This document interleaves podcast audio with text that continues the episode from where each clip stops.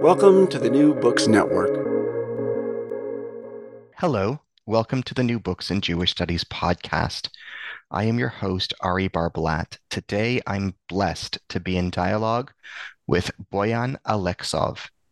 We'll be discussing his newly published book, Jewish Refugees in the Balkans, 1933 to 1945, published in Leiden, Netherlands by Brill, 2023. Bojan Aleksov is Associate Professor in Southeast European History at the School of Slavonic and East European Studies at University College London. Bojan, it's an honor to be in communication with you today. Thank you very much, Ari. Thank you for inviting me. To begin, please tell us about yourself. Where did you grow up? What formative events in your life inspired the scholar you'd become as an adult?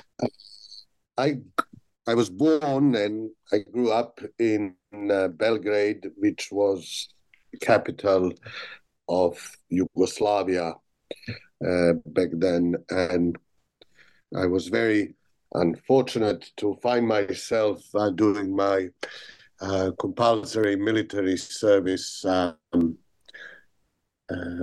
when the war in former Yugoslavia, the war for the dissolution, the war in former Yugoslavia began in 1991, and I deserted from the Yugoslav army, and I became an anti-war activist, and I spent most of 1990s helping others, other deserters and conscientious objectors, and basically campaigning against the war, and got myself in all sorts of troubles because of that.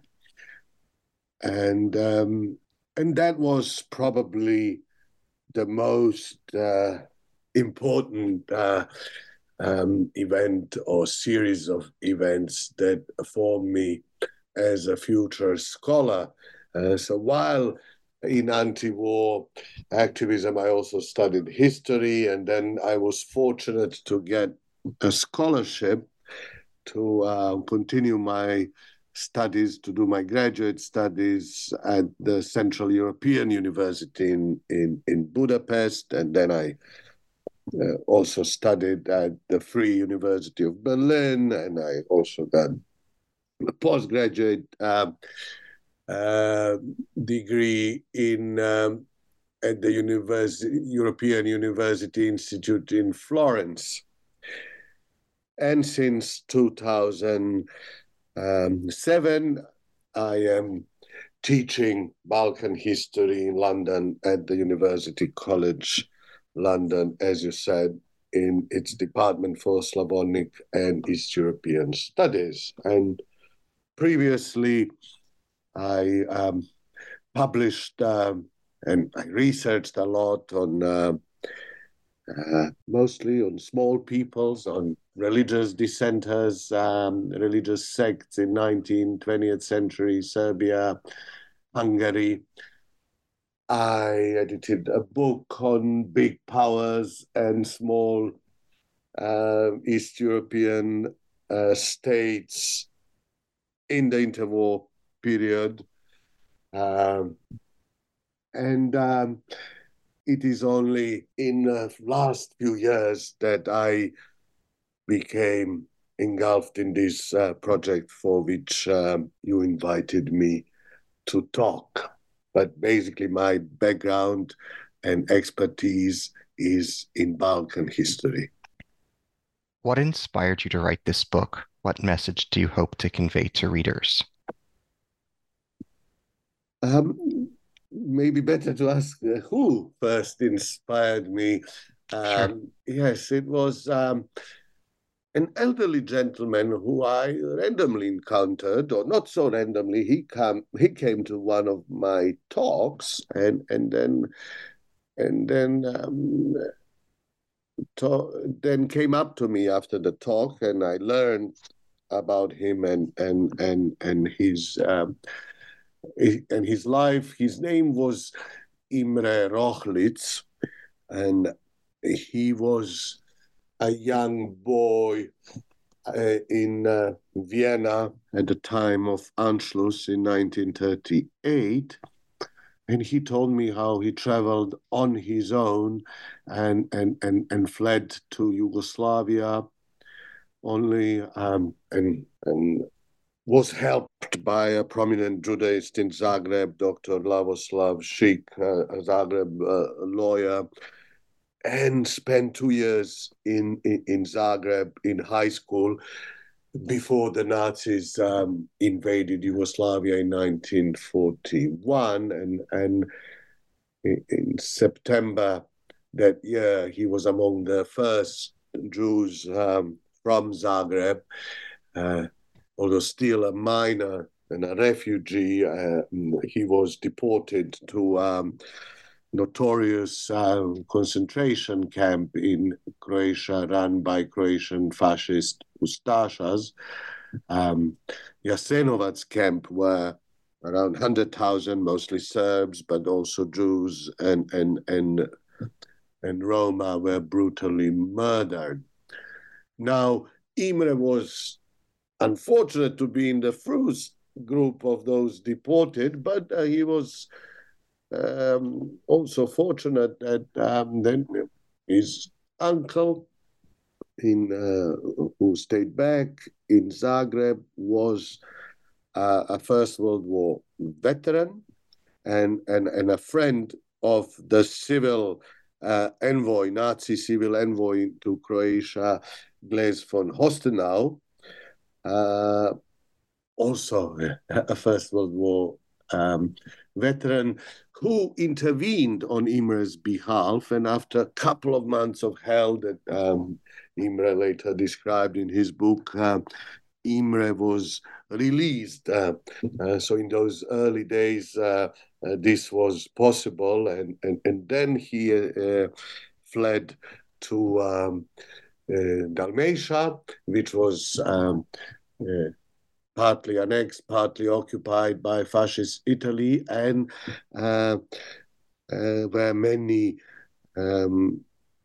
Croatian, but also Yugoslav and many foreign refugee Jews found safety. Unfortunately, his mother stayed behind and was later murdered, and so was his uncle and aunt when in 1943 they had to, after Italy's capitulation, they had to flee for safety and join Yugoslav anti-fascist communist-led partisans.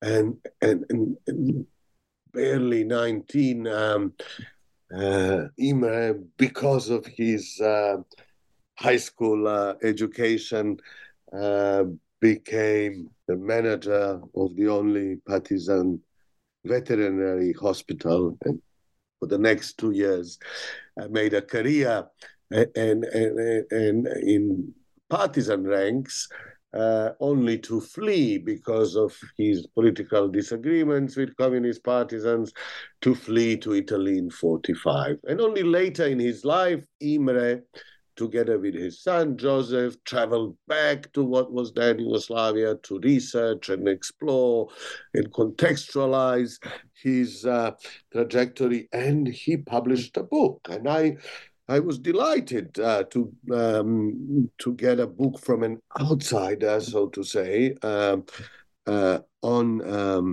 the war, the Second World War, in former Yugoslavia. So I frequently invited Imre to talk to my students in London, and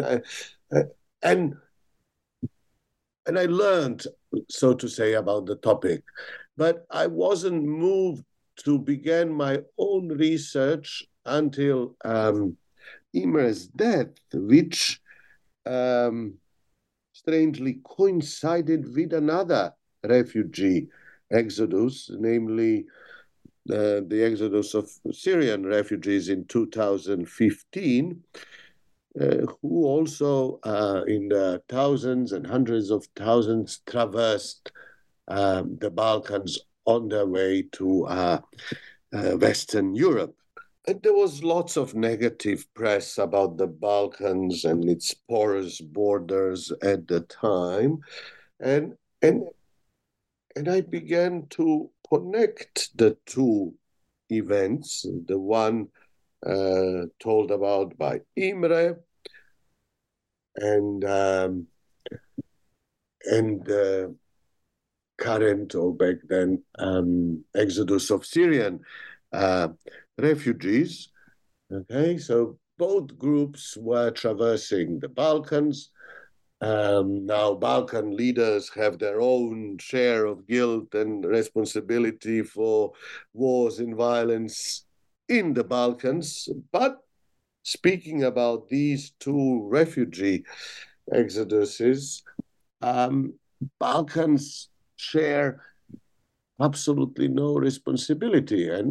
And so this was what was similar. But what was different was that back then, in 1930s, thousands of first German Jews, later joined by Austrian, Czech, Polish Jews, so from the capitals of European culture and civilizations, from places like Berlin, Vienna, Prague, and so on, had to flee and find rescue in what was perceived barbarous wilderness of the Balkans, and many indeed found shelter on Adriatic islands or in Balkan mountains with local peasants and as I said, communist-led partisans during the war. And I was struck by that, and I wanted to explore further what the scholarship wrote about it, and I found very little, and often also misguided or misinterpreted narrative of these events. So I decided to embark on my own research of these little-known aspect of the Holocaust, namely the escape of tens of thousands of Reichs and later also Polish Jews to Yugoslavia, Greece, and Albania from 1933 to 1941, when the Balkans was also invaded by Nazi Germany and Fascist Italy, and then what happened to them under German and Italian occupation until 1945. What are the primary themes in your book? What story does your book tell? Well, first of all, without much scholarship and literature on this exodus, or I was forced to look at the literature on the general literature on the exodus of German Jews, which is very well documented and in scholarship very well analyzed. But I was struck by this marginalization, so to say, of some of the escape routes. Namely, in the existing literature, it seemed to be more relevant somehow if one escaped via Paris or Amsterdam than via Zagreb or Tirana in Albania. Okay, so so the Holocaust studies or the Jewish history seemed to replicate the marginalization of the Balkans as the rest of historiography Secondly, the context, the general political, economical, social, cultural context of these Balkan countries that I named was entirely different from the ones in Western Europe, which were more written about. So I was struck that among the first sources that I found was Heinrich Queller, who writes that Yugoslavs were the only ones that accepted us. They didn't shoot at us at the border. They were friendly. So this was part of these, so to say, different context. So, namely, the book is divided into several chapters as the context and the situation changes. But for most of the 1930s, Yugoslavia, Albania, and Greece were either welcoming the Jewish refugees, in contrast to other countries who were not welcoming them, or even when the bans were introduced, the Balkan borders remained porous, informality ruled, and it was simply possible to bribe the border officials or bribe local policemen and so on. It was possible to bribe anyone back then in 1930s and to escape the Nazi terror, and many found shelter and welcome, as I said. And this is one of the themes. The other theme is then what happens after 41, and that is best illustrated by the tragedy of the so-called Kladovo transport and organized transport of refugees organized by Zionist groups and who got stuck in Yugoslavia on the Danube, and as such they were captured by invading Nazi troops in 1941 and were slaughtered, were executed along Yugoslav Jews starting from early October 1941 in what was to be, let's say, the beginning, even if unofficial, of the final solution, or the final solution before the final solution. So, yes, these refugees shared the tragic fate of Yugoslav and Greek Jews if they were captured.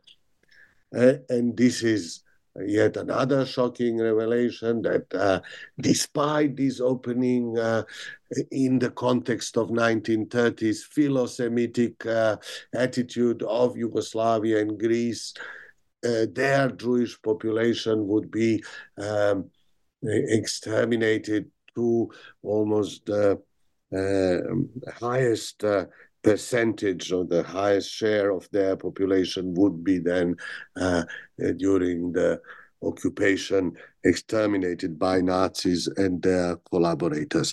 So this is another topic that I cover. And then I cover a topic of Italian occupation and Italian attitude, which was entirely different, and where most of survivors, thanks to this attitude of Italian fascists towards Jews, survived. And I have separate chapters on an island of Korčula where almost 1,000 Jews were rescued during this period. So I contrast the different systems of occupation and the different stories of different groups of refugees. And here I insist, I follow mostly, and this is the greatest majority of refugees who fled on their own. And the existing historiography up till now dealt mostly with those Jews who fled in an organized, even if illegal, way, as I said, with the help of Zionist organizations. But that was just a fraction of refugees. Most refugees fled on their own or with family members, and during these tumultuous years were on their own and faced their destiny on their own, and as such left very little record in the archives, and thus official historiography or Israeli historiography that dealt mostly with Zionist organized migration failed to cover their destiny. So these are my main topics. What routes did Jewish refugees from Central Europe take to reach the Balkans? Well, there were several waves of refugees. The first in 1933 were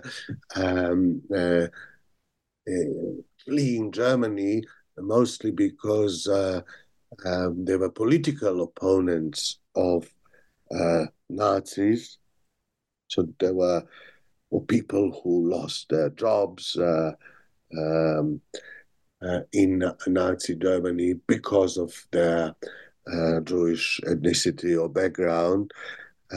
This then intensifies after the racial laws, 35, 36, and reaches its peak in 38 and 39, where there is a massive exodus from what was the largest Jewish community in Reich, namely that of Vienna, after the Anschluss that I mentioned in 1938, and because of Austria's proximity to Yugoslavia or the common border from 1938, Yugoslavia would become the main destination of Jews fleeing from Vienna and Graz, and they would be then joined in 1939 by Czech Jews, and in 1940 a massive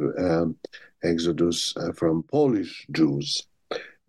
Initially, as I said, they could travel legally up to 1938, or first obstructions were introduced, but after that, so they traveled in all sorts of ways, by train, by plane, by car. Some walked, some fled. A couple fled from Hamburg on bicycles, cycling all the way from the Baltics to the Balkans. That all changed, as I said, in 1938 and 1939, when Yugoslavia also closes its borders, and then most refugees had to flee illegally, and this is then the time, the 1939, 40, early 41, the time of dramatic rescues and escapes over the green border, over the Alps, in snow, in all sorts of weather, organized by people's traffickers who were connected with Nazis from Graz and who transported for fees, for huge fees, thousands of Jews to Yugoslavia. Others came via Hungary, and there too situation worsened, and the reports of Jews traversing Drava and Danube River on boats or swimming. There would be dramatic rescues later for those who reached Greece.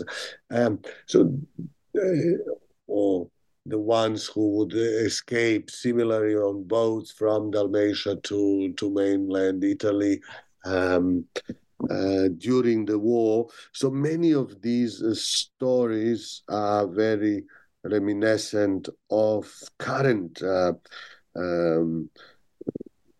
refugee stories, people trying in all sorts of ways to flee, and lots of involvement of criminal networks. Yes, thank you. How did families who migrated to the Balkans adapt to their new locations? Again, as I said, I am following non-organized flight, which probably accounts for 90, if not more, percent of all those who fled the Reich. And this is a very heterogeneous group. Very few, except some Austrian or Graz Jews, had any connections to the Balkans, any family or business connections, nothing. They simply fled south because this was the only way. After America introduced the quota systems, and for German Jews, this meant waiting for decades to reach the place on American quota systems, and after other countries like Britain, France, Switzerland was especially strict, and Belgium, Holland, after all other countries introduced the bans, the Balkans was the only way out. So this was the only reason they found themselves in Yugoslavia and Greece or Albania. So this was entirely a new world for them. Very few spoke the language, and for elderly among the refugees, asked me about the families. For parents, it was, I'm speaking now about the period of 1930s, it was a different,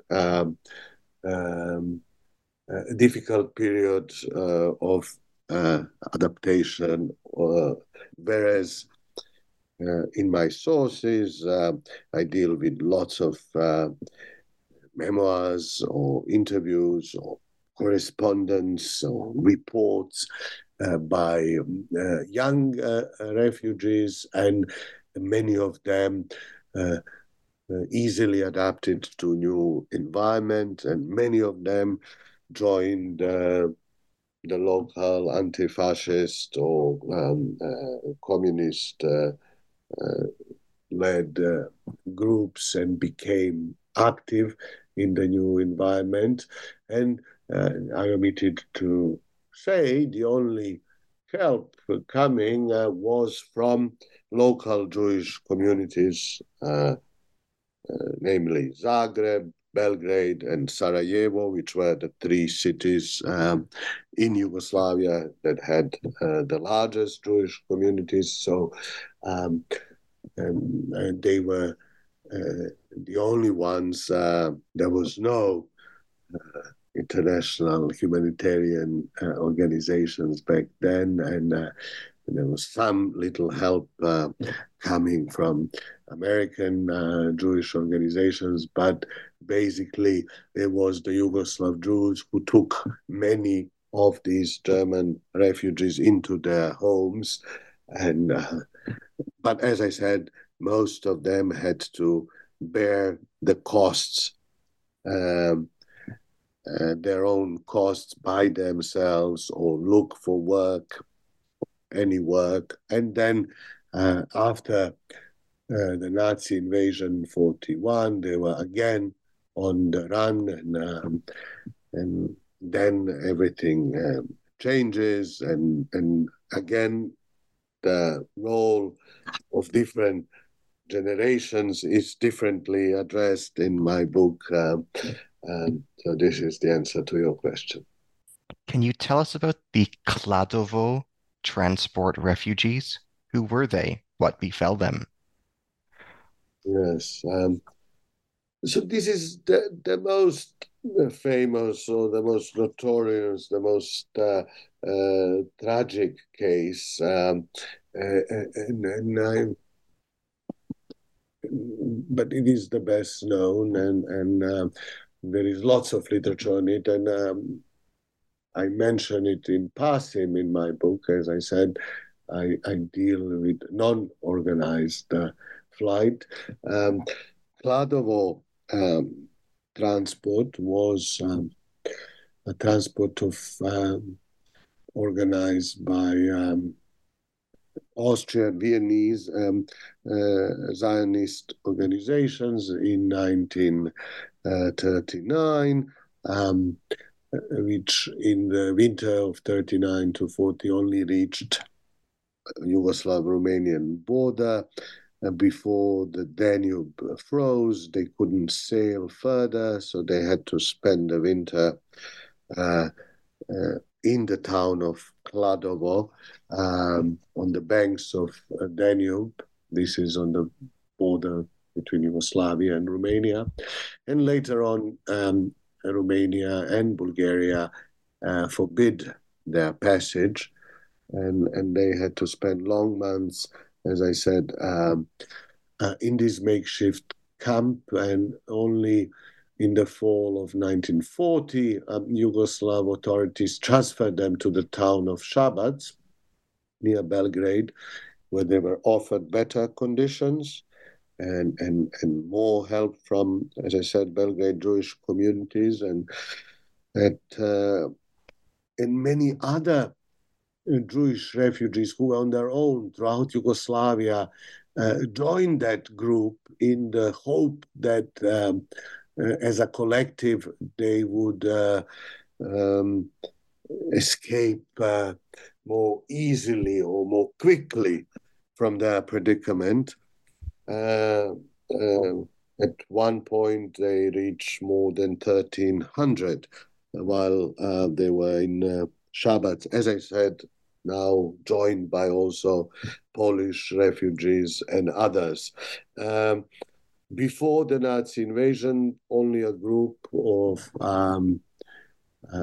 slightly more than 200 young boys and girls received the so-called British mandate of Palestine certificates, and were allowed to emigrate, and this happened literally days before the Nazi invasion. But over 1,000 of others remained in Šabac, and this is where they were stuck when Nazi Germany invaded.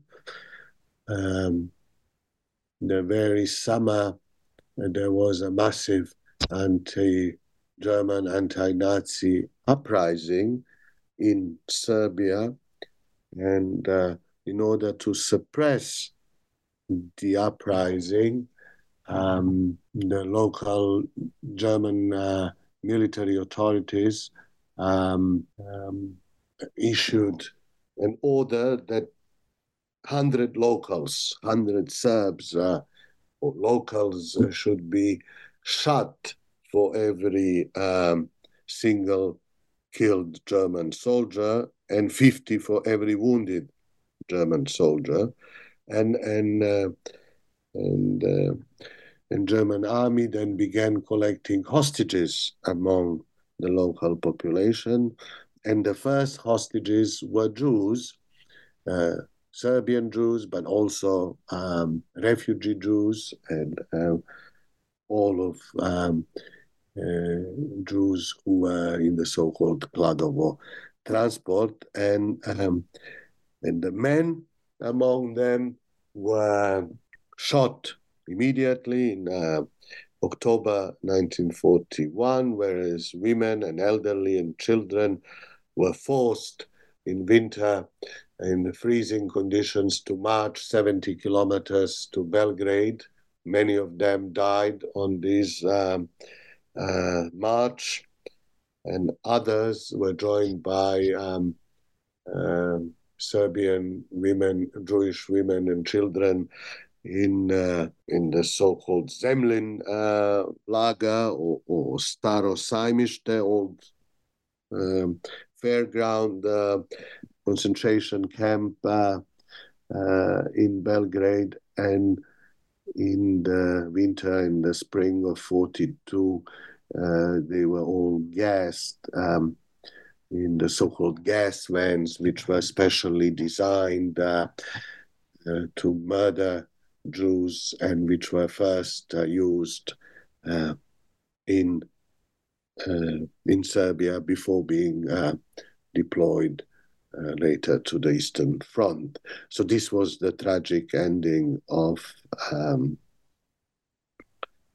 Kladovo transport refugees. What roles did Zionist organizations play in Jewish refugee migration in the Balkans?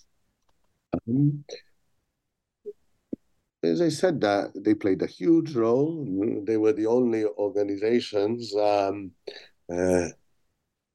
assisting the escape, and there was a lot to assist in terms of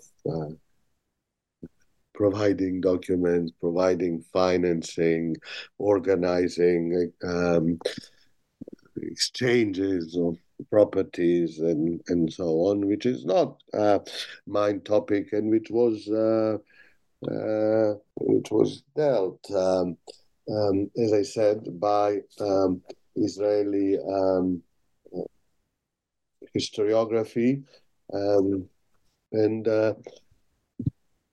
there were various centers, various different groups. There were lots of conflicts between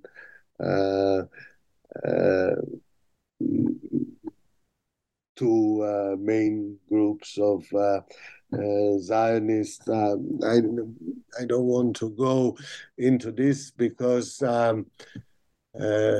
my topic was the people who were not associated with any of these Aliyah Bet or the illegal immigration that was sponsored or organized by Zionist groups, but people who simply fled on their own and whose experience was to a great extent different from those who escaped with the help of Zionists. Who were the most famous and prominent Jewish refugees in the Balkans? Again, this is, as I said, it was a very, very heterogeneous group. In 1933, among the first people were those who, as I said, lost their jobs. Among them, many university professors. One of the most famous was Professor Georgios Ostrogorsky, who was a famous Byzantologist and who lost his job because of his Jewish origin at the University of Breslau, today Wroclaw.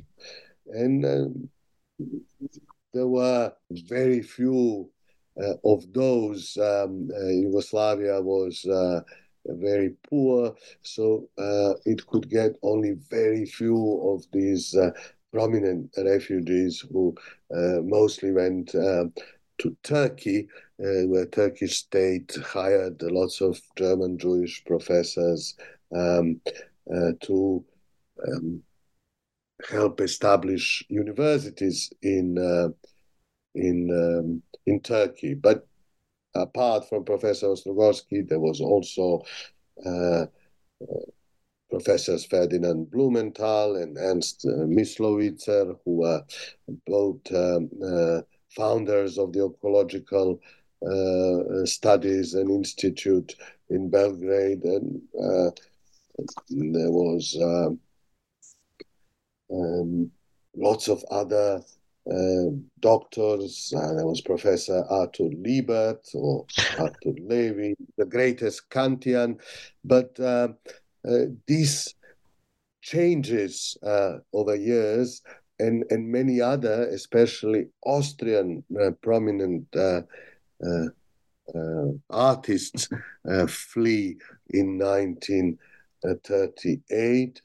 Among them, some famous authors, Franz Czokor, Alexander von Zacher-Masoch, a German writer, Dina Nelken, and many other visual artists, cabaretists, singers, and they also, actors, transform.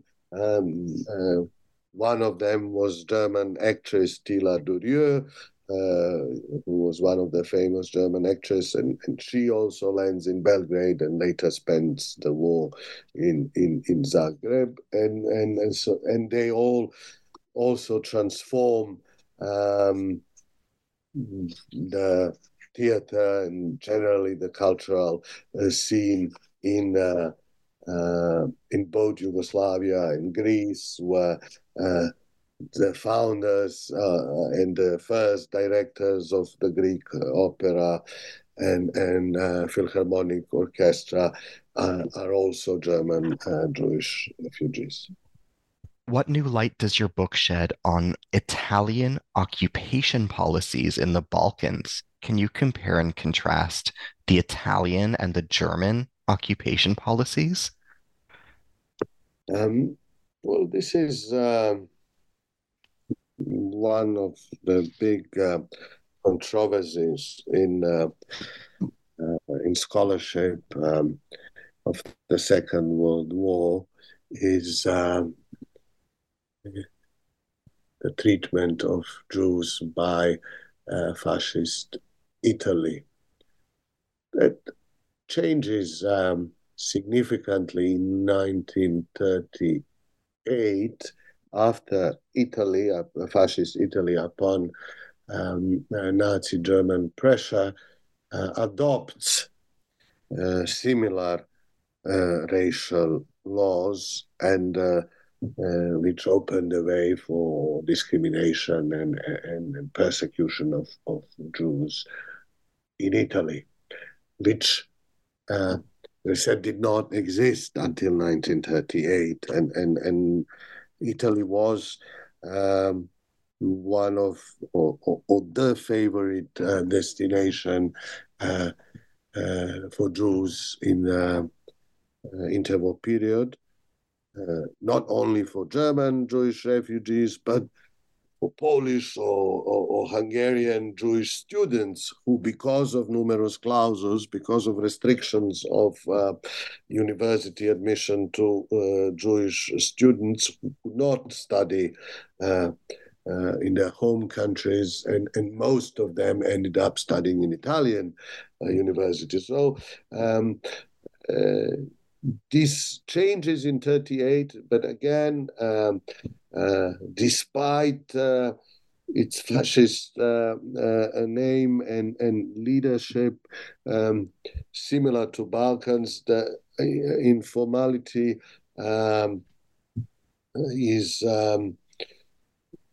is omnipresent in Italy. So Jews continue arriving after 1938, and many of these racial laws are not implemented or not fully implemented. And this Italian rescue becomes even more important or widespread as Italy then joins the Nazi war effort and occupies and annexes large parts of the Balkans, half of today's Slovenia, and the whole Dalmatian coast, annexes Albania, occupies a large portion of Greece and many Greek islands, and also French Riviera or French coast. And this toleration of the Jews then extends to these areas. And I describe in many detail in a whole chapter the Nazi invasion, which causes then a mass exodus of Jews from Belgrade and Zagreb towards the Italians, as everyone back then was aware that Italy is a safe place for Jews. And this lasts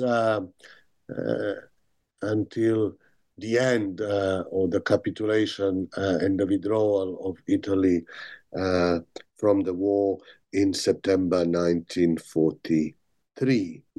The reasons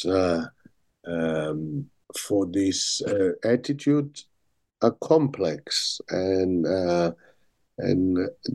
there were also instances, very few and very rare, where Italian soldiers would not let Jews enter into territories under their control, or in one case, in Kosovo, where a group of 51 Jews was deported or sent back to Serbia, and they also ended in this concentration camp in Belgrade.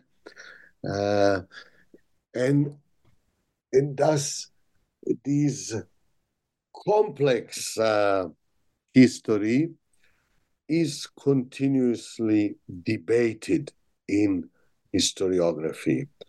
In my research, I surveyed hundreds of personal testimonies, either written as the events unfolded, in letters, in diaries, or subsequently in memoirs, in interviews, in post-war reports to various authorities, collecting these testimonies.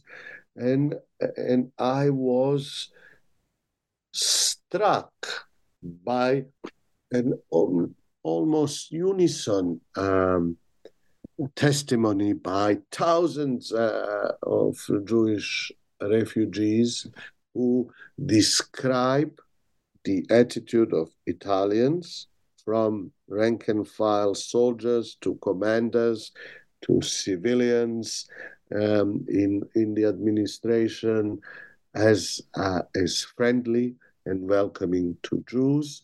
And I believe that his testimony, the voice of survivors, is extremely important and should be heard and not downplayed when discussing the role of fascist Italy in the Second World War. In what ways were female Jewish lived experiences in the Balkans similar or different from male Jewish experiences in the Balkans? How did Jewish female refugees suffer differently than male refugees? Well, thank you for this question. This was yet another, let's say, discovery I made along the way during my research, namely searching for testimonies and records of the Jewish exodus in the Balkans. I realized that a large segment of the refugees were female, and many of them also left their testimonies. And this is in sheer contrast to what we know about the Second World War in the Balkans, where almost everything is written by men. And especially if we talk about rural areas of the Balkans, most women were illiterate back then. And then in sheer contrast, there are thousands of these women coming, as I said, from capitals of culture and civilization in Europe, from cities like Krakow and Berlin and Hamburg, and they're all highly educated and literate, and they record their experiences. And I find these very valuable as a source material in its own right. Now, looking exactly or concretely into what they remember or describe, there is a difference. There are certain topics which we find only in described or recorded or memorized by women, such as topics that belong to everyday life, hygiene, food, provision, but also emotional relationships and tensions between family members, or between locals and the refugees, or between local Jews and German Jews, that are particularly tackled. Many of the taboo topics are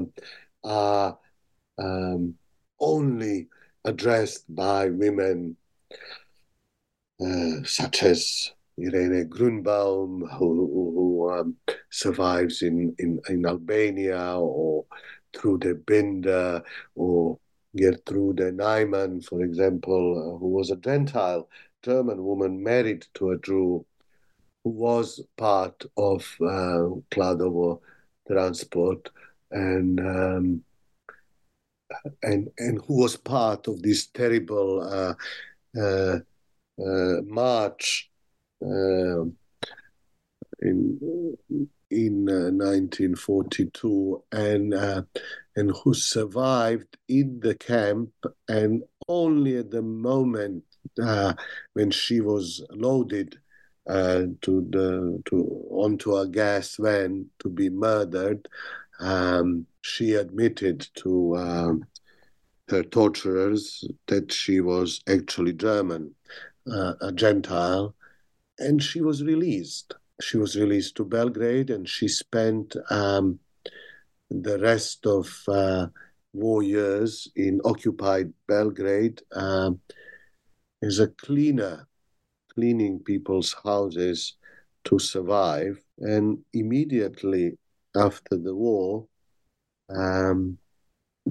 she wrote about her experience, and then her memoir is still not published, is is held here in Vienna Library in London, alongside of her correspondence with various German publishing outlets who found in late 40s, early 50s, various reasons to discard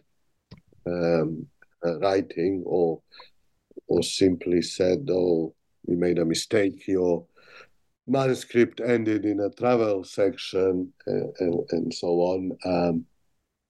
And she is one of these women that describe in detail the experience of refugees that we don't encounter among men. For example, the practice of fictive marriages, many in order to secure their status or to gain long-term residence, were engaging in fictive marriages, again, as it is very common among refugees, and women describe in detail these experiences and how they felt, and how this unfolded.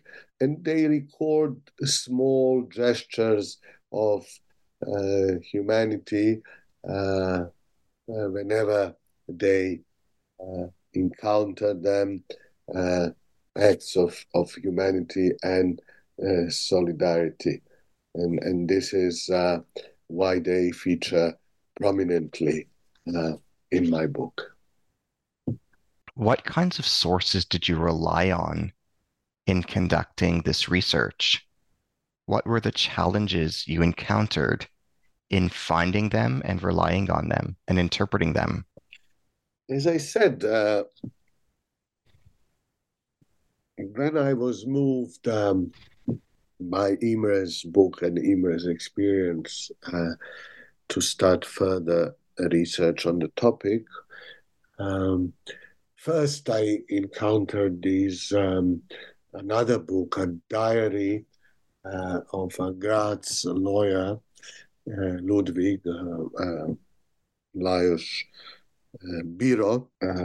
This is his diary is published in German 20, 30 years ago, and it's the most detailed diary of the whole process and the whole exodus from Graz community from 38 till 41, and I was impressed by details both in Imre's book and Biro's Ludwig Biro's diary. But checking on historiography, I immediately realized that these experiences, these stories, are not represented. And then going into the archives, I realized why this was the case. Namely, the official archives do not record illegal border transfers or individual random escapes and experiences, especially as these families or individuals that I followed avoided contacts with authorities and so on. And unlike organized or illegal or legal transports of Jews, which are documented both in state archives and archives of the respective Zionist organizations, these people were left off the radar. And yes, many were murdered, but many survived and then eventually ended up elsewhere and were lost in these flight from Germany via Balkans, eventually ending up in Italy or America, Britain, and Israel, many other places. And so they fell, let's say, through the gaps. They didn't belong to any nation states official historiography, and simply there were too little records of them. So I had to turn my attention to other types of sources, mostly, and as I said, narrative sources or I sources written directly by survivors. Some of them date back to the time of the events.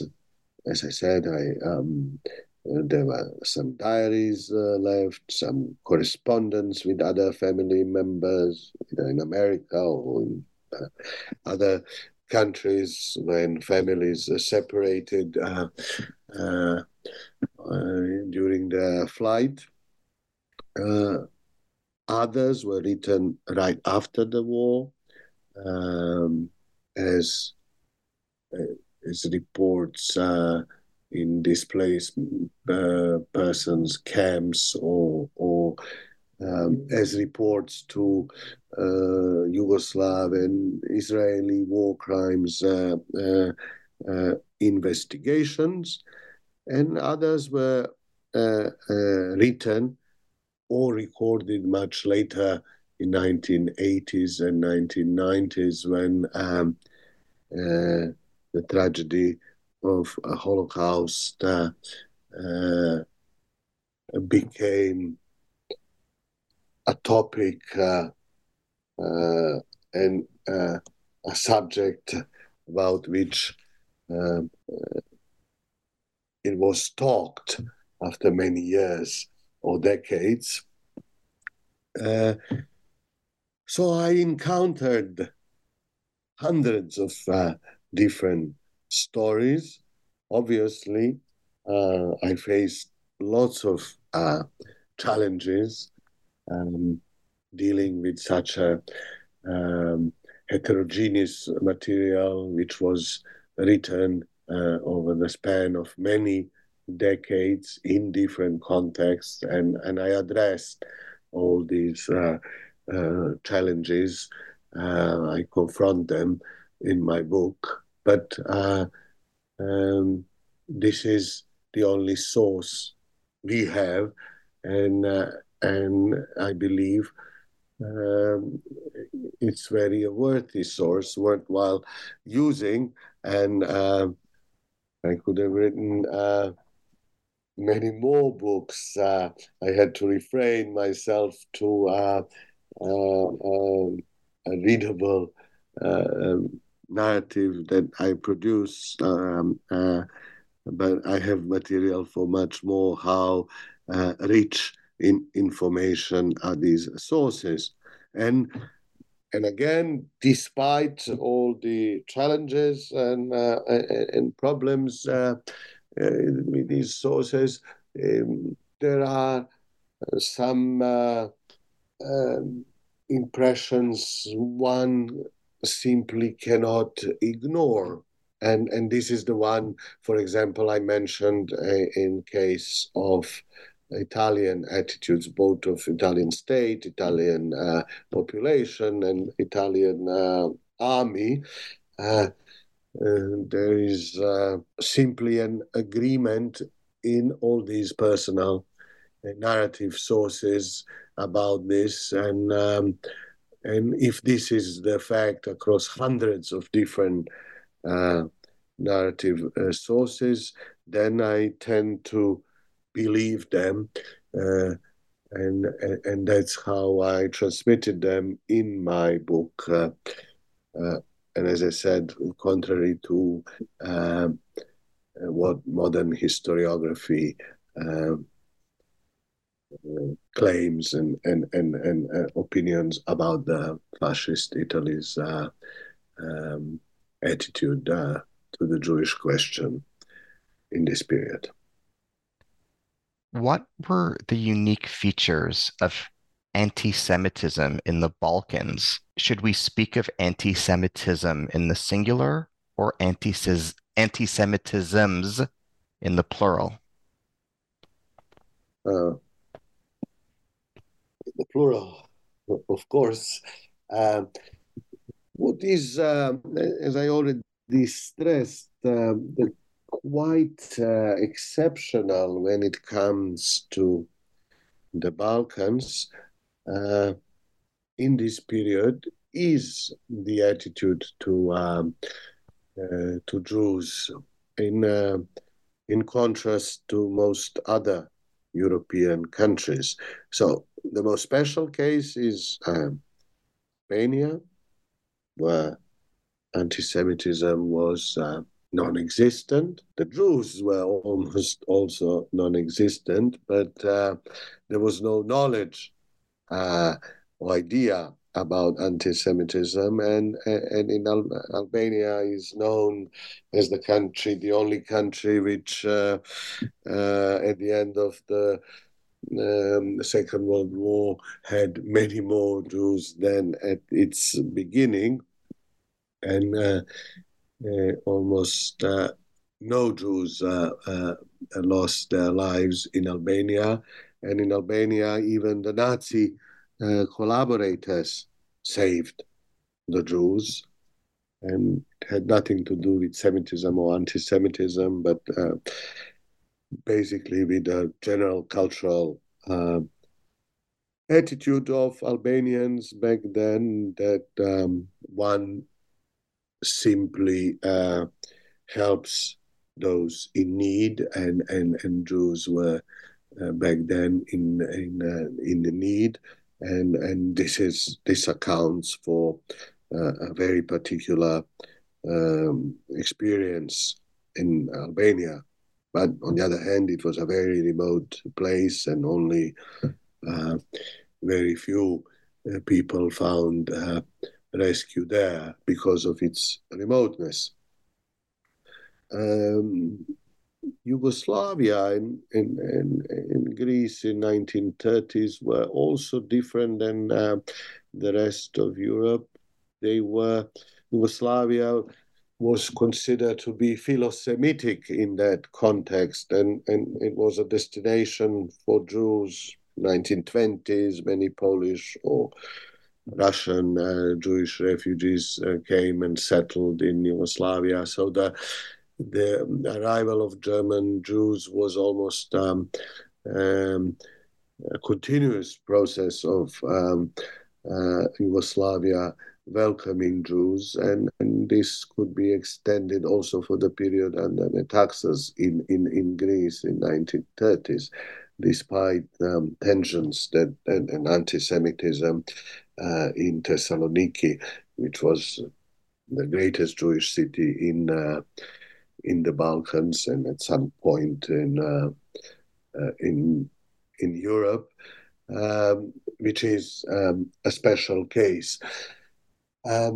So there is this history, let's say, of a lesser anti-Semitism on one side, again in the context of interwar Europe.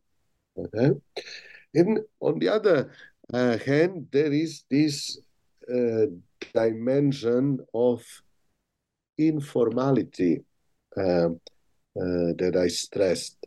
So even when countries such as Yugoslavia or Greece, and as I said also Italy, introduce anti-Jewish measures, laws, bans on new arrivals and so on, these decisions, these bans, these rules are very easily avoided, circumnavigated. You lose your residence permit in Belgrade, or it expires, and then you just move your residence to another town in the countryside or on the coast.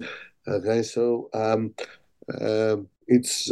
it's not only about Semitism, anti-Semitism, but also it's about formality and informality of these practices that is quite unique in the Balkans. What new light does your book shed on Yugoslavia in and during the Holocaust? I have demonstrated how closely connected, interspersed, conjoined were the fate of Yugoslav Jews and foreign Jews, but also the fate of Yugoslavs and Jews, on a number of examples. And for very long, Jewish history has been treated outside of European history as a separate entity. And there is also this attitude often to take Holocaust and treat it outside of local context. And in Yugoslavia, this is impossible. And I gave you the example of Kladovo transport, and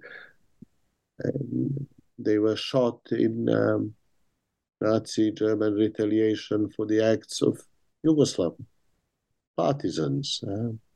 Their destinies were mutually connected, but those who managed to escape to the mountains then found rescue by Yugoslav partisans up high in Croatian and Bosnian mountains, and this is and then in my book, through these personal narrative sources, I shed new light on Yugoslavia during the war.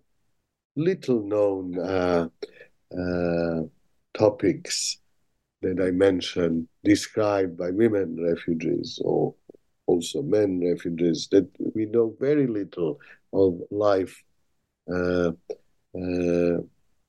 the partisans, apart from their fights with the Nazis and so on, how they survived, how they fed each other, how they spent time entertained. It's a segment I missed to talk about, but even in the worst possible conditions, Jews are organizing education, Jewish refugees for their children, and cultural activities in these camps, in Italian internment camps, and among the partisans, and wherever they are and wherever this is possible. And I bring to light a lot of these activities from a very particular perspective, because these Jewish refugees are both outsiders and right and share this perspective of an outsider, but also having spent and having learned the local language over years, like Imre Rochlitz, they become insiders. So in the descriptions, they mix these outsider-insider perspective, and thus shed new light and very rich stories about the war. Thank you. What is your book's contribution to the history and historiography of World War II? My book's contribution is less about major political or military events, battles of the World War II that we know rather well by now, or even by major stages of Holocaust. On the other hand, it gives personal, human account of how these major political events, in military events, relate and are experienced by common people who are their victims, but who never, almost never accept this role as victims, but always perceive themselves as protagonists. And in the narrative sources that they create, they retell what it was really like to live under these circumstances, and they share a wealth of information about informal practices that helped them survive the war, financial and all sorts of transactions, emotional turmoil that they were exposed to and how they overcome to, and enormous wealth of detail of everyday life as refugee or in war circumstances. And this is something, it's a greatest contribution to, let's say, World War II history in the Balkans. What lacunae in the historiography of the Holocaust does your research fill? What accounts for these blind spots? So there's a huge lacuna, a huge gap is first between organized and non-organized flight from the Reich. And most of historiography only deals with organized escape, and especially when it comes to the Balkans, and is mostly concerned with formal, let's say, aspects of that escape, who is transporting whom and what obstacles are put on the way and how are these officially overcome. And in my book is the Jewish refugees are the protagonists, and they are at the heart of the story. And the story is told from the perspective. And this is the biggest gap in our existing knowledge of both the flight of Jewish refugees, but also the war in the Balkans. As we bring today's dialogue to a close, can you tell us about where your time and attention have gone since completing this project? Well, it was extremely difficult to come across these sources who are scattered in various languages, in various archives and online archives or in situ archives in various countries, and where eventually survivors among the refugees eventually settled.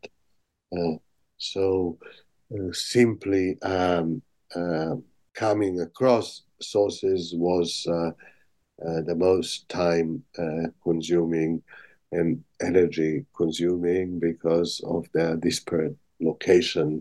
And there is no institution or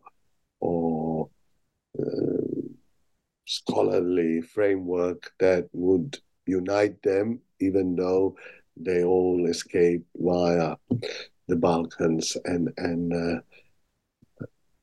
this is... my book is a synthesis of the variety of these materials and archives from many different countries, both of the countries of origin, but also former Yugoslav archives, and the narrative sources were dispersed in all sorts of locations. As I said, many unpublished. And finally, they are now put together in a cohesive volume. As we bring today's dialogue to a close, I'd like to thank you for your generosity, eloquence, erudition, and care as expressed in all the topics we discussed and all your responses during the course of our dialogue. I could not be more thankful. Thank you, Ari, and thank you for helping me to bring to light this little-known aspect of the Jewish and Holocaust history. As we bring today's dialogue to a close, I am signing off as your host on the New Books in Jewish Studies podcast, Ari Barbalat. Today, I've been in dialogue with Dr. Bojan Aleksov. We have discussed his newly published book, Jewish Refugees in the Balkans, 1933 to 1945, published in Leiden, Netherlands, by Brill, 2023. Dr. Aleksov is Associate Professor in Southeast European History in the School of Slavonic and East European Studies at University College London. Thank you wholeheartedly.